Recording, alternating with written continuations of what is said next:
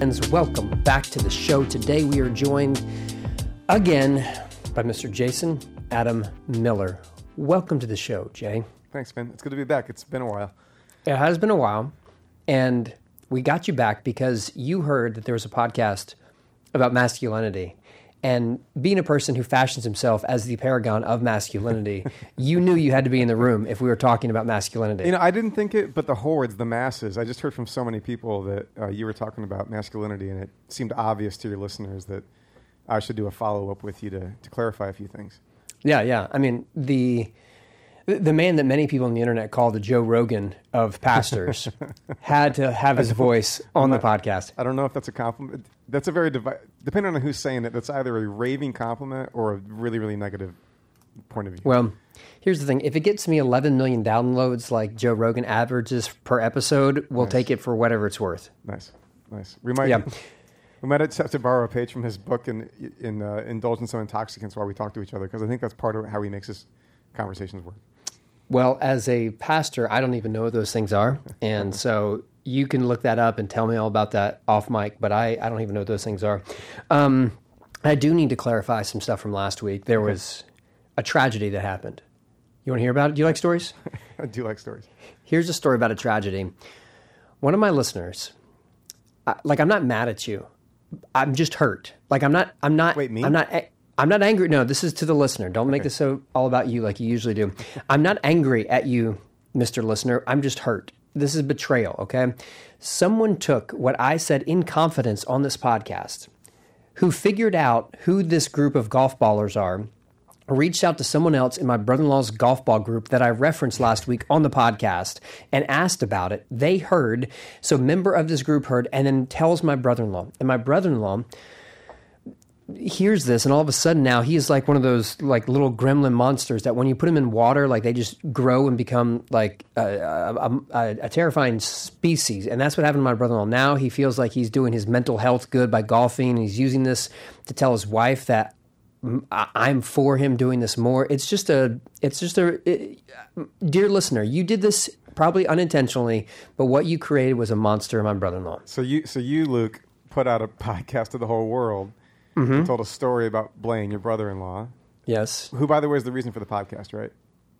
Okay. Let's stay on, stay on topic, just, Jay. trying to, just trying to follow the logic here. And then Yes. um, this thing that you told the whole universe on the podcast got back to Blaine, Exactly. and that's the problem. Yes, I don't know how to make that any more clear. That's exactly what the problem is because now he thinks I like him and he's using my words against me. I mean, I think if he's going to use your words to wait, is he using your words against you, or is he just using them for him? To, Yeah, he texted me. golfing? He texted me like on Tuesday and said, "I knew you liked me," and I was like, "No, I, I don't. I don't need you to think that. That's not how this relationship works." I think that might be one of the most self-revelatory, insightful things you've ever said, which is that when somebody else thinks that you like them, you feel assaulted. that, that just says so much about you. this is why I'm an expert on masculinity. I'm Nice, nice. Yes. This is why I should You're be an talking expert about on this toxic more. masculinity. Yeah, got it. good, good. That's what I said last week. Yeah, it doesn't exist. There's no such thing as it. That's just called masculinity in my book. It's it's just that. I'm really sorry that happened to you, man. I'm really sorry. Thank you. I appreciate your compassion. I feel like and- Blaine probably owes you a dinner in downtown Austin. Yes, he should. Uh, he, should, he should probably wait till I'm in town so he can add me to the tab. Um, yeah, let's make that happen. We had we had some important stuff to talk about with masculinity, and uh, yeah, so we're back on. We got something else to talk about today, though. Jay has been gone for months. He actually was in Texas, and uh, I had a meeting with he and one Richard Beck, Yeah. a fan favorite of the podcast. The people were saying, "Hey, why don't you record this?" And by people, I mean my dad. And Jay said, "No, I'm too good for it. I don't want to do not what I this." It's exactly what you said. We would have had an episode with Beck, myself, and you, but you're like too good for it. You don't want to do it. You're like, you know, uh, Richard Rohr, sure. Uh, you know, David Bentley Hart, yes, but Richard Beck below your standards. I was um, having integrity with the spirit of my sabbatical that my church Oh.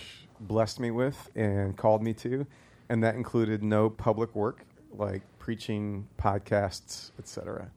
Okay, fine. Just a tomato tomato kind of thing. You were just worried that John Eldredge was going to find out and he was going to hang up on you during that call as well. Yes, I was vicariously traumatized by that episode.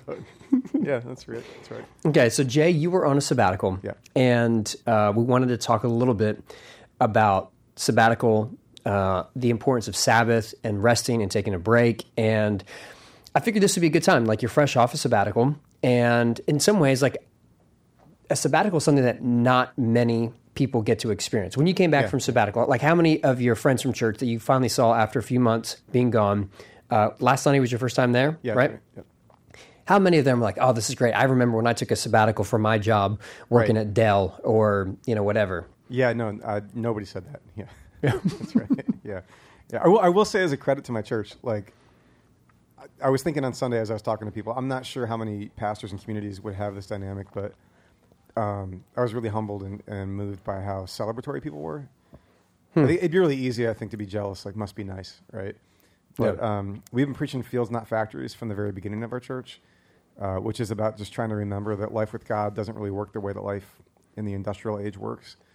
Like life with God has seasons, and you can't always control the outcomes, and some, sometimes the field has to lay fallow. So we've been saying it from the beginning, and uh, we wanted to have integrity with that, and it just meant a lot to to have a community that um, was willing to to express that kind of commitment to the to the value that we have there. So, but to your point, yeah, it's very very rare, I think, for people to have that kind of a break. How can this be a relevant conversation Yeah, yeah, when yeah. most people can't experience a break like you just had? I mean, you were off for three months, right? Yeah, three and a half. That's that's a Oh, really excuse me, excuse me. Three and a it's half. It's a, really good question. I've been thinking a lot about that uh, since I came back. A, a few thoughts come to mind. First of all, um, it's not about the three and a half months per se. It's about looking at your life and your calendar and your resources and figuring out what you can do. I also think a lot of people assume things that aren't really true. Um, a couple of examples. So, uh, we were funded by a grant to help make this happen, which we're really grateful for. Um, the Lilly Endowment does these clergy renewal grants. And so that gave money for the church to cover my absence, and it also helped me fund some of my activities. When you're I- saying activities, I just think of the line from Step Brothers where they're like, "We're doing crafts because we've got the beds out of the way." Like activities, it's, it's kind of a Uh, guest speakers, uh, big church picnic, that kind of stuff. Um, gotcha. but but see, so actually, I kind of got a little uh, lippy with a couple of my friends before my sabbatical. I had a couple of friends who were like, "Must be nice." I just told them I was like, "You literally have that much extra money beyond what I have any given year of your life, but you've chosen to spend it on other things." You know, um, I got friends who um, between jobs, um, and I, I, I should probably recognize right now. I'm talking about.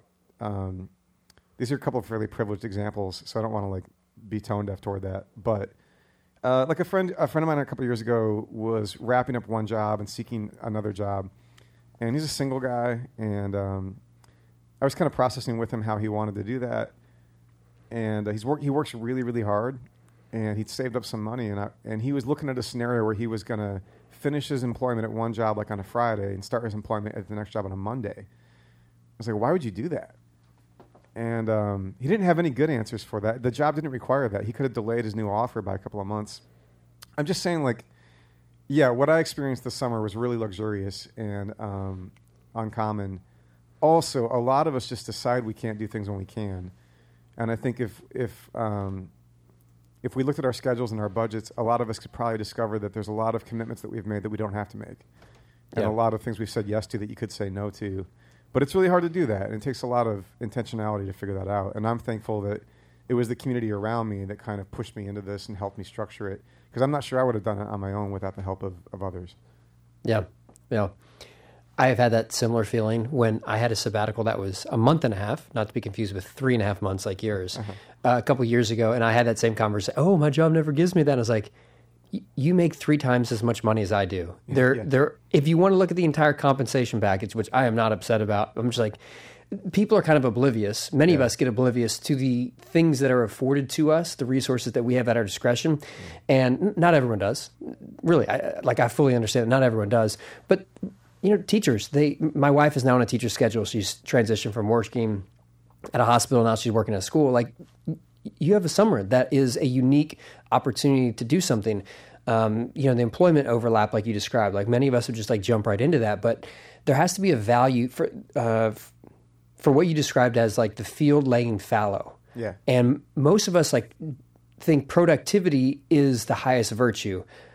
Why do you think allowing space for the field or like the metaphor like for our soul for our life to be fallow like how do we uh, assume that to be of the utmost importance or, or at least have some importance Yeah, I mean, um, I mean, first of all, it just seems like it just seems like so biblical to me. Um, Jesus' favorite metaphors for our life with God, I, like almost all of them come from the field. And I know that, like, yeah, he lived like in an agrarian age, but I, I genuinely think he would still do that. Um, yeah I also think that um, if you if you really believe at, at, at the the base of your life that life is a gift and that you are a recipient of grace, and I don't I don't just mean you know grace in the face of your sin and your mistakes, but I mean like every breath is grace, every moment is a gift. That you're not the one who sustains yourself. I mean, yeah, your work pays your bills, but there's a deeper level at which, if you really believe that you're not the one who sustains yourself, um, but rather like your job is to cooperate with this thing that's bigger than you that sustains you, um, then I think you might sort of take a step back from the 24 7, 365 production.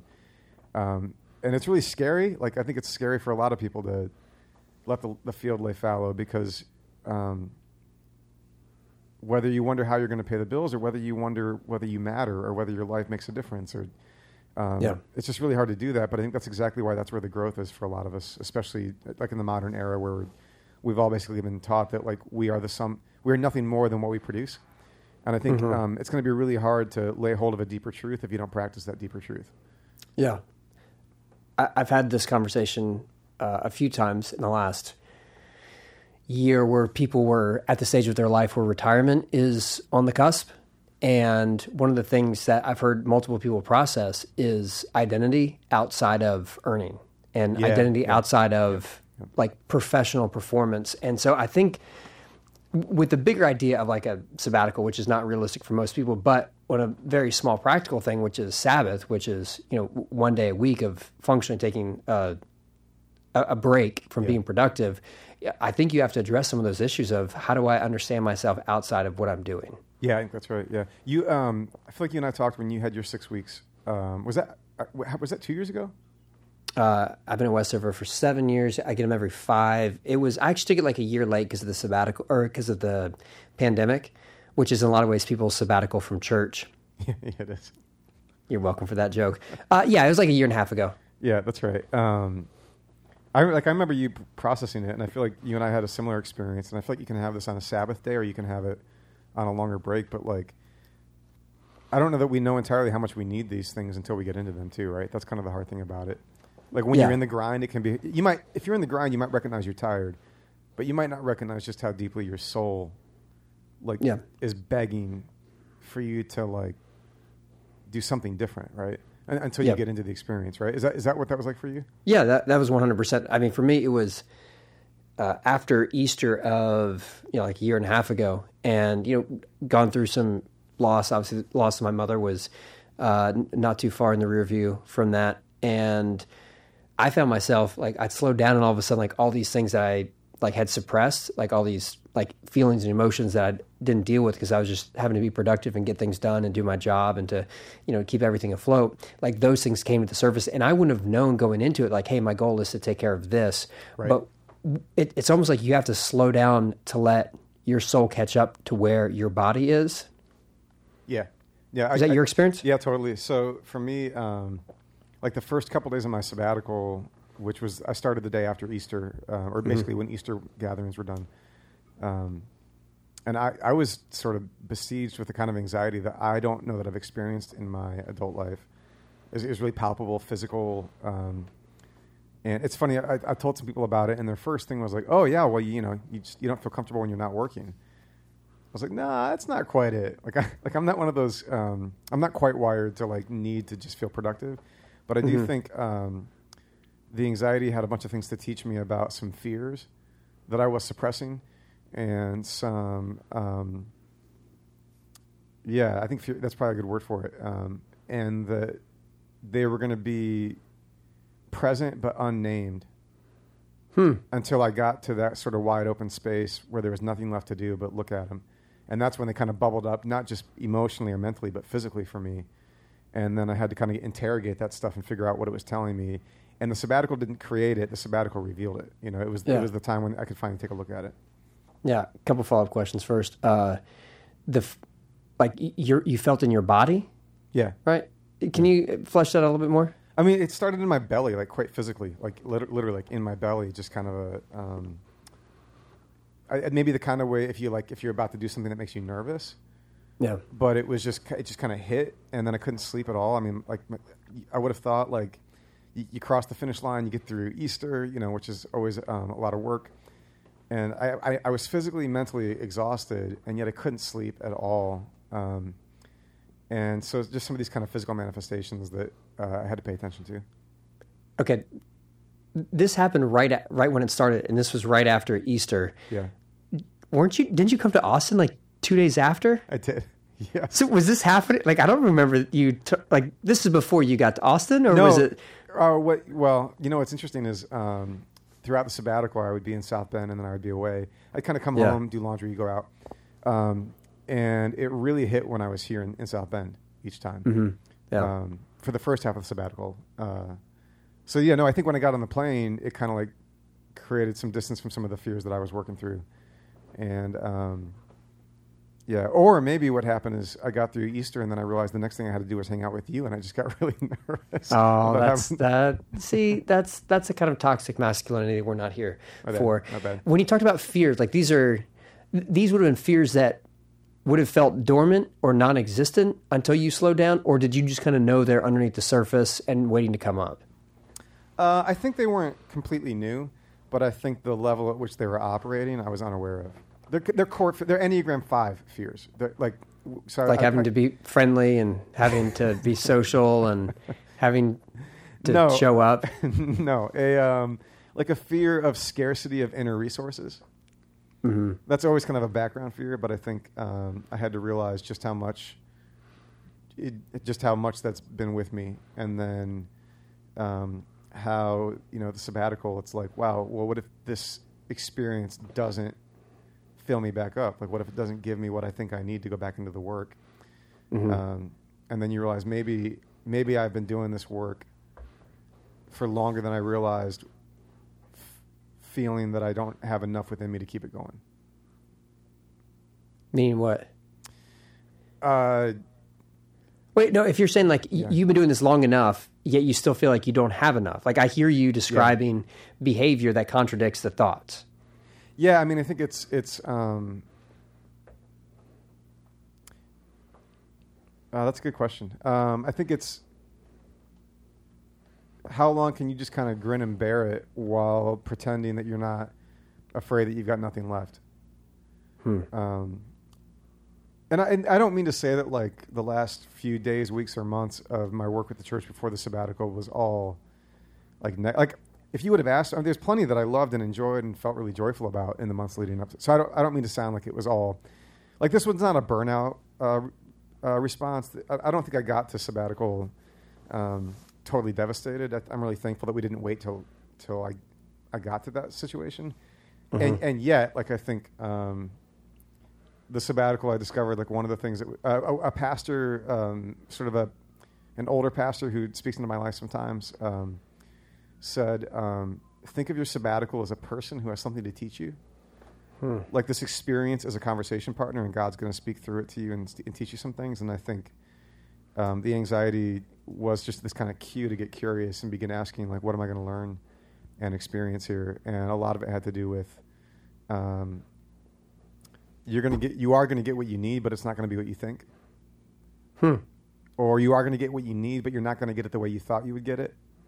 Or you, know, but all these Yeah. kind of variations on that, where you're gonna you're gonna like lose control, but you're gonna get what you need. Hmm. Um, yeah, and so I think you know, up until sabbatical, it's there's all those little things that you do to kind of cover over your fears, all those little kind of mental, emotional, and behavioral sort of covers and adaptations that you for every one of us, whatever whatever our kind of core issues are, that we kind of like use to kind of cover over that stuff, and then you get into a wide open space, and it, maybe it invites you to dismantle some of that. I can imagine there's someone listening going, dude, I just heard you describe getting money to do activities. Yeah, yeah, you don't have to work for three and a half months. yeah, And you should be just having fun. Like you should be just enjoying life and sleeping in and Wait, somebody's you know- thinking that, or you, my Enneagram Seven friend, are thinking that?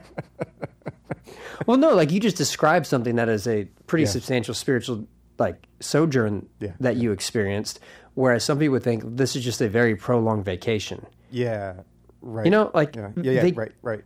It's like I like going on vacation with my family and we have fun at the beach and that's great. This sounds like it should just be, you know, twelve weeks of that, but you're not describing that experience. No, and that's one thing I was really thankful for this being, um, you know, um, communal, and the, you know the grant forces you to apply for the grant. You've got to make a really strong case for what you're going to use this money for, and it's called a clergy renewal program. So you really need to kind of demonstrate that you've come up with an idea that's going to bring you back to your work better on behalf of the community.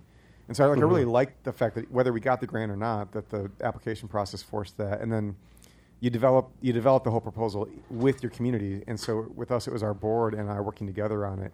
So that meant it was me with other people who know me really well, like thinking together about. And we we wanted joy, and there, I mean, there was a ton of fun in the sabbatical. There were experiences that were like just really beautiful moments. Um, some of the things I love the most, with some of the people that I love the most. Um, but it, wa it wasn't just let's just blow this thing out with, you know, a thrill. Um, it was also like, how do you, how how are we going to tend to, um, like the deepest parts of me, the things that matter most, so that I can come back and tend to those things on behalf of our church. Yeah. So you could have been just like, hey, I'm gonna blow this out, have a big old time in South Bend. You're gonna go every night to the best restaurant there, which is like the Golden Corral or Chili's or whatever. Don't make and fun of, don't make fun of South Bend on me. I will come at you. Um, we got good food in South Bend. but uh, but instead of something different, and like like so I'm trying to like, how do you translate this to Yeah, yeah, yeah. most of us? It's a level of intentionality that you're gonna create space where you're going to be like to be still and know who God is, like as the psalm says. And many of us are never still. And so, surprise, surprise, we never feel like we know God because we're never still. And so we, we have to slow down to do this, but it doesn't it doesn't come naturally. It doesn't m make sense. One of my favorite lines about Sabbath, which again, sabbatical, long term Sabbath, one day, uh, for the for the most part. There's a line by Peterson about how like when we never slow down and never trust God to do enough, we start singing self-centered ditties about how we keep everything going, and we no longer have the ability or the capacity to sing "This is my Father's world." Wow. Right? Like like we, Yeah, we yeah, move yeah. away from that like. I- I've got to keep the whole world spinning mentality, and there's a level of trust that you have to step away and go. You know, it, it's all right. Like I, my world is going to be fine without it. You as a pastor, I mean, your your church finalized uh, purchasing a building, Yeah. uh, f- very first property you know SBCC has ever had, and that was coalesced while you were gone. Yeah, and so there's a level like I, I got to be okay to step away from this and Yeah, yeah. have the trust. Like, how, how would you encourage people to have the trust to to step away in whatever way they can? Yeah, I mean, you know, th- yeah, there's some really big stuff in the life of our church that was going on while I was gone. Um, I think one piece of this is like whatever environment you inhabit, whether it's like a workplace or a family system or a church. Um, like, I, I, I hope one thing we would believe in any of those environments is that um, if it's good, hopefully it, it relies on more than one person. And for you to step out for a season, whether it's a day a week or you know, or a true vacation, like one where you don't check email and you don't pretend you know to be connected to work for an hour a day, is like it's also an act of faith in other people, right? And that God can do through them the same kinds Yeah. of things that God's doing through me. Um, think it's really important for spiritual community, but again, that could be a family and that could even be a workplace. Um, and I think uh, it's also this is this might sound naive. It's it's also important to know that things might not go quite the way that you wanted, but that too is like I don't know. If you live and die by your ability to control everything around you, you're going to die by that. By that, you know, it's live, live by the sword, die by the sword. And I don't, you know, I don't know that we were ever meant to um, promote ourselves to that to that level of authority over the world around us. I think we're participants in the world around us and we can influence it. But I think another way to really kind of remember that we're creatures um, is to step away and, and let things happen without us for a little while. Yeah. but like you said, that requires a, a level of trust that isn't always easy for us to to get to, Yeah. right? Like, Yeah, and so yeah. And, there, and there's work to be done. Like, I mean, again, I know we're talking about the church thing, and a lot of your listeners don't work for churches, but like for the church, it was like there was certainly a matter of timing. I mean, we deliberated together about um, how strong is the team without me, and the good news is it's really strong right now. Mhm. And um, that wouldn't be the case in every season. I'm not saying in any season it would have been appropriate. We we thought about we originally planned on me doing this a year earlier, but with COVID, for obvious reasons, we punted a year. yeah, Um, no, no. So yeah, it's not just like oh yeah, just pull out on your responsibilities whenever. There's a lot of intentionality there, but I think that kind of gets to the bigger point, which is like a good life, and by good I mean meaningful and purposeful and sustainable. Um, a good life takes intentionality, right? It takes thoughtful building, and so you might have to do some work. You know, maybe somebody's thinking about how would I even have a weekly Sabbath, which you know maybe, maybe the starting point for somebody is like, could I get a half day a week, like a sacred half day a week, and it's the same block every week, and my my body, my spirit over time is going to learn that like that's the time when I lay all of my striving down, all of my effort. I don't try to be responsive to anything except what's inside me and what God's doing, and I just kind of like lay it back and let it happen. And I think um, it might take you a while to even like make that possible, right? You might have to move some things around and and Yeah. explain to the people around you what you're doing. Um, but that's not a reason to not do it. Yeah, no, that uh, that definitely makes sense. I find myself in a predicament where uh, this weekend I've got you know usually Friday is when I take my Sabbath, but this Friday we've got a luncheon for our, our teachers at the uh, high school across the street from us that we're pretty intentional about being connected to, and so you know can't do it then. Saturday I've got a funeral I'm doing, and so I'm you know uh, grateful to you know get to serve in that capacity, but like it, it's just it, it's not perfect. It's not like what I want it to be, and so I'm having to recalibrate. You know, what does it look like? But it requires a level of like commitment that I'm going to do this, but also flexibility, because there's a line from AJ Swoboda who wrote a book called uh, "The Subversive Sabbath," and he says like there's no such thing as a perfect Sabbath. Yeah, yeah. Like none of it's going to be perfect. So you want to do the week long vacation with the family where you don't check in on email, but like stuff happens, and there's an occasional phone call that that gets brought up, and y- you want to be intentional, but also know that none of it's going to be perfect. Yeah, that's right.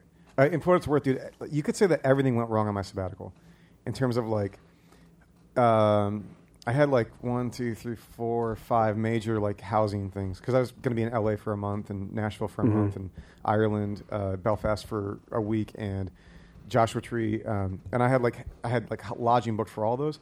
Every single lodging I had booked for the entire sabbatical fell through. Um, Jay, I think you just won all the listeners over. They're so sympathetic. I know. all the places you I were. know. Oh my goodness, I I had to switch houses. I know, I know, I know. You're just but I'm telling winning you, people over left and right. I know, I know, I know. But I'm telling you, you try to find uh, a place to stay for a month in LA with two weeks' notice.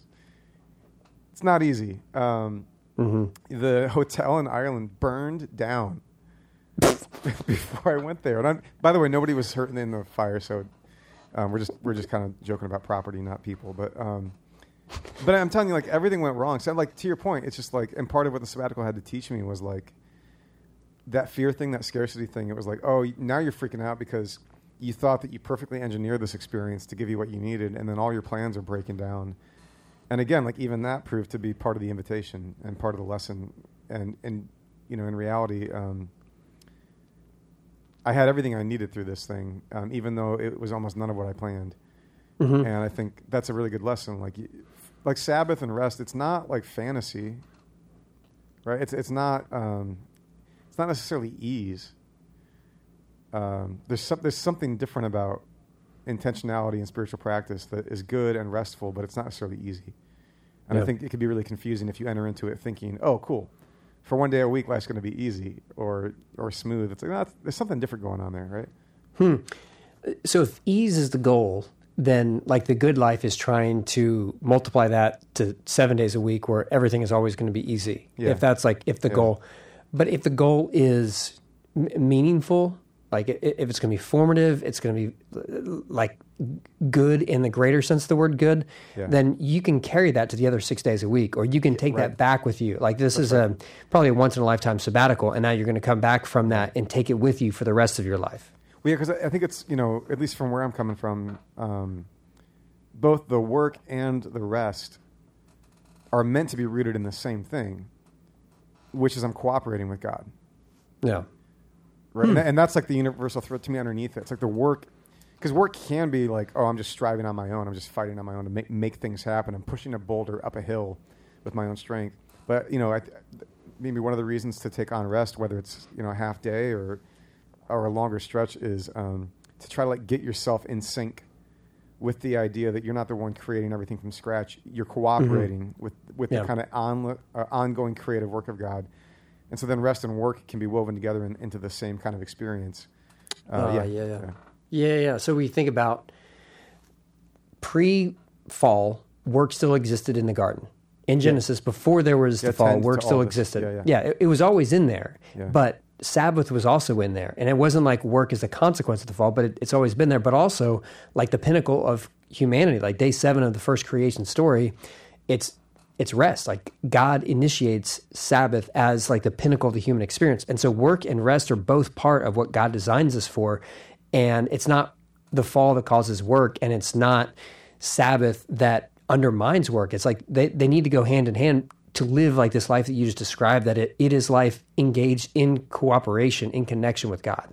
Yeah, that's right. Yeah, and yeah, that's um, and again, that could be a half day a week, right? That could be that could be the first hour of your morning. Just decide, just deciding that you're going to start your day not in striving, Yeah. but in, in just kind of in presence. You know, um, e- I- even that I think is a like a really powerful way to take this seriously.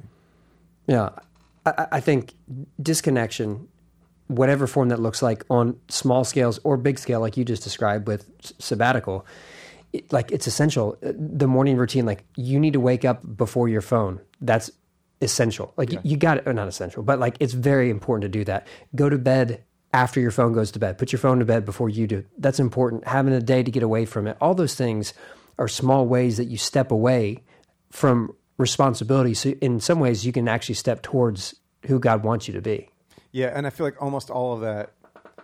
There's probably a lot of us who could who might be tempted to say it's impossible. My like my mm-hmm. life, I, there's no way I could do that. And that's where, while again, while I recognize that a long sabbatical it, it isn't going to be accessible for, I, I totally get that. I actually think that some of this this way of being in the world is more accessible to more of us than we realize. But we've just decided to to go along with or to agree with Yeah. a way of being in the world that's not working for any of us. You, you, you can look at like mental health, and you can look at a lot of like data about the fact that we're not doing well right now. And I, there's a lot of reasons for that, but I think one of the reasons is we've all just decided that this is the way it has to be, and we have to go, go, go, go, go, and always be connected digitally, and you know, um, burn the candle at both ends. And some of that stuff is harder to resist than other parts of it. But I, it's like how do you, how do you genuinely recognize and honor um, the realities of our lives that make these things hard, but at the same time, simultaneously push back and say, even if it is hard, it may not be as hard as we think it is. We've just decided this is the way things have to be, and I think sometimes um, to tell the truth is to say like it doesn't have to be that way. Mm, that's good. That's really good. We've just gone along with it and said this is what it has to be. And Yeah. part of that is that we never stop to reflect. We don't have these moments to step back, or, I mean, we have them available to us, but we choose to not take them. Yeah, that's right. I had a. go ahead. No, you go ahead, Jay. Um, so uh, I live I live in St. Joe County, which is next to Elkhart County. Elkhart County, Indiana, um, has a ton of Amish people, and so it's really common, like driving around, to actually see like you know Amish people in their horse and buggy. And I'm I don't have any interest in going Amish, but I actually kind of like the fact that on a fairly regular basis in my life in, in, in Indiana, I bump into this very very concrete reminder that you are free to choose other ways of being. That's good. You know, and ju- just because the kind of dominant consciousness or the dominant culture is going a certain direction, doesn't mean you have to buy in. And yeah, it might be hard, and you might need to do it with other people, which is what they do. You know, they, they resist that together. Um, but I like that reminder. That's yeah, that's good. And we don't ever think that there's another option out there. And occasionally we need someone who's going to function like a John the Baptist out in the out, out in the desert, going, "Yeah, this doesn't have to be. Doesn't have to this doesn't have to be it." Yeah, the Amish are uh, are quite, uh, in the biblical sense, a peculiar people. Like They they're are, a, yeah. a different alignment to the world, and they they can be a great reminder that it doesn't have to be that way. Even if you're not going to be like all out Amish, Yeah, yeah. but you can still take some of those practices and go, this is realistic. I mean, I found uh, you know, a handful of people who've made specific intentional decisions with technology. That seems like peculiar to me. Like I, I think about Andy Crouch, and I go, he's been on the podcast a couple times. I, you know, I made these jokes to him, like, dude, you, basically are like one step away from being Amish. but he's a voice that goes, yeah, you don't have to be on social media. Yeah. You don't have to, you know, have screens in in your hands all the time. You don't have to have them in your home. Like, and there's a different way of doing it, but it, it's easy to like forget that. I, I, had a conversation with a buddy of mine from the gym who was asking me about uh, some technology and some screen stuff, and so of course I recommended Andy Crouch to him. But then it was a reminder, like, dude, I'd, I'd kind of gotten away from some of my disciplines on these things that are really important, and all of a sudden, these things that are very important to me just became a thing that, oh wow, that's been a couple weeks or a couple months, I've just kind of forgot to do them. And like you're saying, like it, it I feel the consequence of disrespecting the disciplines that bring life to me. Yeah. And often we think of disciplines as like painful things that remove life from us. Oh, I have to be disciplined so that, you know, I'm going to be in trouble for it. And there's always like a negative connotation. But without discipline, there's no way that you can experience like life as it's intended to have. Like, truly discipline, I think, does create freedom for all of us. Yeah, that's it, man. And I just think like despair is believing that the way things are is the way they always will be. Like that, Mm-hmm. that this current st- whatever whatever is not working in your life right now, whether it's or whatever it is, like despair is believing there's no way out of this. Yeah. And I think despair is always a liar. It- It's Hmm. always a liar. Um, whatever whatever it's leveraging to try to tell you that this is the way things are always going to be. And so, uh, you know, again, sabbatical in its details might be really unique to some people's opportunities, but the, the heart behind it, I think, is just um, step out of the the the current that you've just been sort of going along with, and um, recognize like you, you don't have to be that way. And now coming home, I'm just I'm realizing I've been home for a week and a half, and there's a lot of patterns that were part of my life before I left. The they're kind of presenting themselves again, whether they're external, like from other people, or whether from me. And I'm really thankful. I feel this kind of fresh awakening right now to like observe it and like pause for a moment before I just go with it, you know. And there's like there's a little opportunity right now to to reinvent some stuff, and that's available to all of us. And and that's like Yeah. the, the bigger point. Yeah, yeah. I, I think post pandemic, a lot of people did a reckoning of what they want their schedule to look like, and something good, something not so good. But everyone like had that interruption that afforded them the ability to have like a different start, a fresh start. And so, if you're if you're going to talk to someone who's listening to this, going, okay, I don't have three and a half months sabbatical around the corner. I don't have a job that affords me that. I have, you know, home responsibilities, work responsibilities that make that prohibitive. But I, I, need to do this. I know whatever I'm doing right now isn't working for me. You, you said, okay, it could be a half day, it could be, you know, this or that. What would your prescription be for how someone can start creating space to rest? Yeah, a few thoughts. One, start small. Like really, small and consistent is better than big and you give up. Right. So if rather than oh man, I'm going to take a whole day a week, that might be really dramatic. It might be better to start with an hour a week and really stick to it. Uh, two, I would say like do something to bring other people into it. You know, um, maybe like if you're part of like a family life in your home, um, you might need to like let it, let the rest of your crew know what you're doing and why you're doing it, so that they they're able to respect it and support it. Um, if if you run into resistance, don't interpret resistance as a sign that you're doing something wrong. Because what we're talking about is inherently kind of countercultural. So you've got to like, you got to create a little hack in your brain where, when you run into resistance, you don't interpret it as a sign that you're doing something wrong. In fact, you might even interpret it as a sign that you're doing something right. What- Um, go ahead. What kind of resistance Um, would you? yeah, so everything from like, um, you know, like really, really benign resistance might just be like, because people don't know that you're taking off that one hour every morning, or, you know, or maybe it's like you're not going to check email before 8 a.m., right? And, you know, you've got people sending you emails at 7.30, and then they're wondering why they haven't heard back from you. That's a little kind of benign resistance, right? It might be um, that stuff gets added to your calendar that you don't like depending on your workplace, it might be that stuff gets put on your calendar that you don't even ask for; it just shows up, and you might have to kind of push back against that a little bit. Um, It might be internal. Um, you might be uncomfortable in the space that you carve out. You know, it's just kind of like internal things like, oh, I don't like this. It's kind of kind of like I'm, I'm having to face some stuff. Don't treat that as a sign that you're doing something wrong. Um, or it might be more explicit and a little less benign. People might really have a problem with you trying to carve this time out, and then you're going to have to be really discerning, I think, about how to interpret that because it might be meaningful feedback. It might be your family saying, "Hey, we really need you right now," and you might Yeah. need to like interpret that appropriately, or it, or it might be them just they're not used to it, and you might have to lovingly and gently say like, "Hey, look, I'm I'm sorry, but this really matters." Like in the Gospels, it's a if you if you read the Gospels cover to cover, and all you look for is the frequency with which Jesus withdraws and the amount of resistance he runs into when he does that, the pattern begins to stand out really large. Yeah. And I just think um, if to if to if to follow Jesus is to be enrolled in the school of life of Christ and to like trust that with His help you're going to become like Him. But you think you're going to become like Him with less of the tools than that, than He used? That's just crazy to me, right? I'm like, Yeah. if I wanted to learn uh, a new skill, but I thought I could get good at it with less practice than somebody who's a master in that same craft, I would think that's probably pretty nuts, right? Yeah. You're going to disappoint people. Yeah. How do you determine what disappointment is because you're doing it wrong or you're being selfish, and what disappointment is going to be uh, cost of doing business? Some of this, I In a good way. Yeah, I think some of this is um, why it's really helpful if you can have a community of shared commitments and values, uh, aka a church. Um, you know, I think um,